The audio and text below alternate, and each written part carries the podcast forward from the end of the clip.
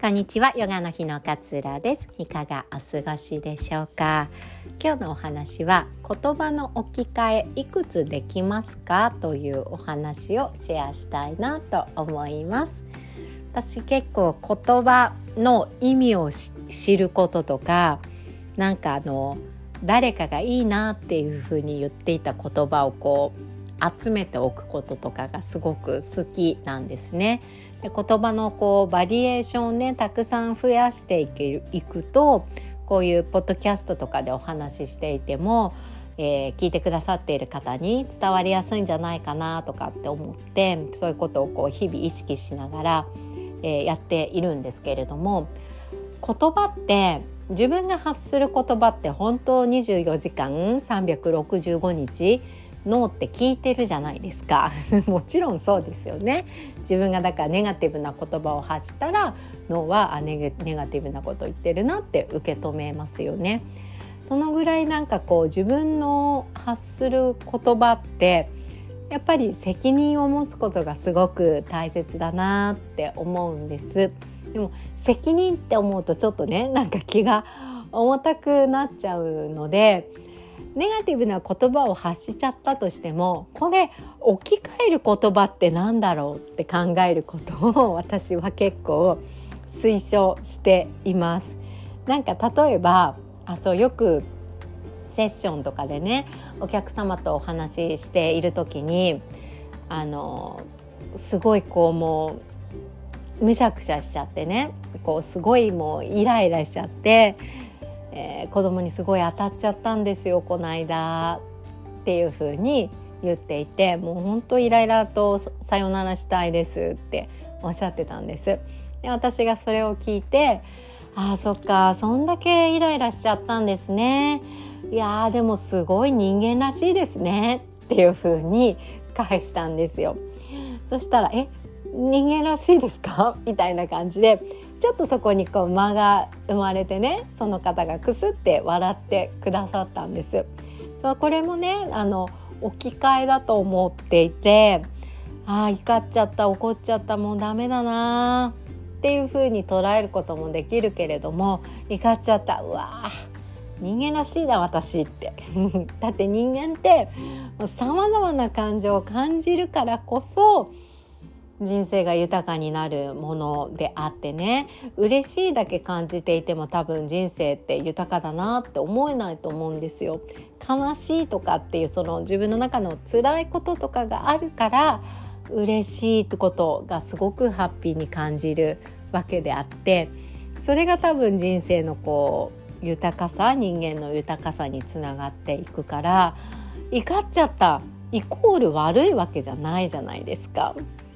そういうこともあるんですよ人間だから。だから人間らしいその怒りをねこうこもっちゃうっていうかあの表現できない自分の感情を上手に表現できないっていう方もいらっしゃいますよね。であんまりこういうことを表現してはダメだとかっていうふうに例えばちっちゃい時お父さんがこう不機嫌だとなんか家があんまり明るくならないとかってなるとねやっぱりお父さんのご機嫌を伺って伺って話す内容を決めて話すみたいな風になるとあんまり自分の感情をこう表に表現してはストレートに出しちゃいけないんじゃないかっていうふうに思ってしまう人もいる中で表現ができたっていうのはなんか人間らしいじゃんって私は思うんです。こうやってなんか自分の中でネガティブなこうことを思うこととかネガティブなことを言っちゃうこととかってなんかもう避けられないと思うんですよねそれ自体は。まあ、それ自体が少なくなったらもちろんいいけれども人間嫌なことがあれば起こりますしあのなんか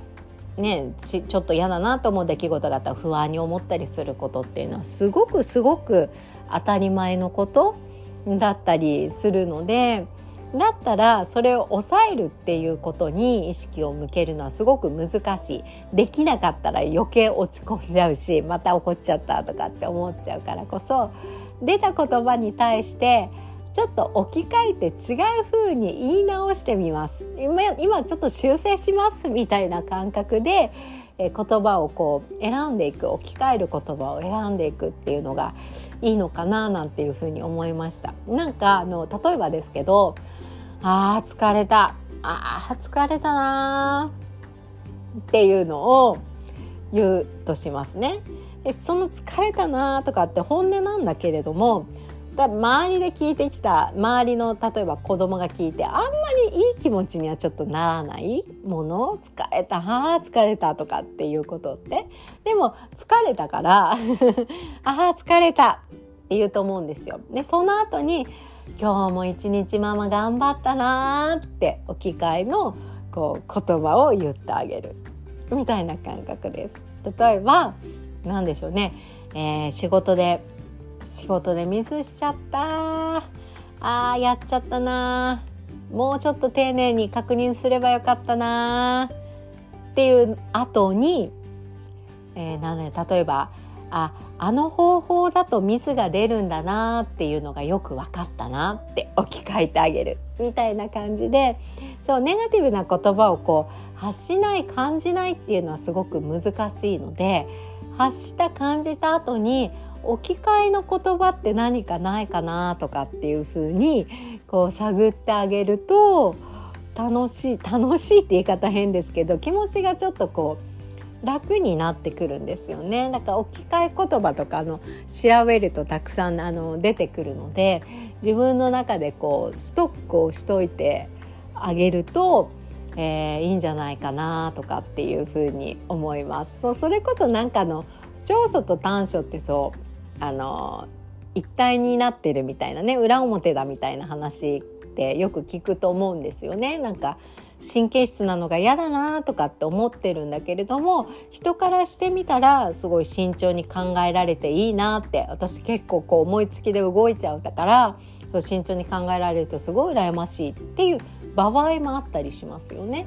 そういうのもあなんかまた神経質に考えちゃったなって思った後にでも慎重に考えたのだからいいかって言って自分の中に置き換えてあげるこれやってあげることに結構これってダメだな嫌だなみたいなことの潜在意識が多分溜まっているんですよね私たちっていろんな体験人生の体験によって。それがだんだんと自分で言葉を置き換えるっていうことにしていくことによって例えばミスイコールいけないとかっていうことからミスすると新しい発見があるみたいな風にだんだんと潜在意識が置き換わってくる。そうすると少し時間はかかるかもしれないですけれどもだんだん自分の言う言葉も変わってくるっていうような気がしています。それこそこの人なんか楽観的だなと思う人周りにいませんか？うちのね夫とかまさにそうなんですけどね楽観的だなって人ってやっぱりね言葉が違うんですよ。あミスしちゃったどうしようとかっていうよりもまあいっかなんとかなるかってすぐに言ったりとか するようにやっぱ扱っている言葉が違うなっていうのを結構感じるんですよね。なんで自分のこの性格変えたいとかっていうふうに思ったらどんな言葉をよく使ってるかなっていうのを見てあげてその反対を言ってあげるようにするといいんじゃないかななんていうふうに思います。え今日も聞いてくださりありがとうございます。あなたらしい穏やかな一日をどうぞお過ごしください。さようなら。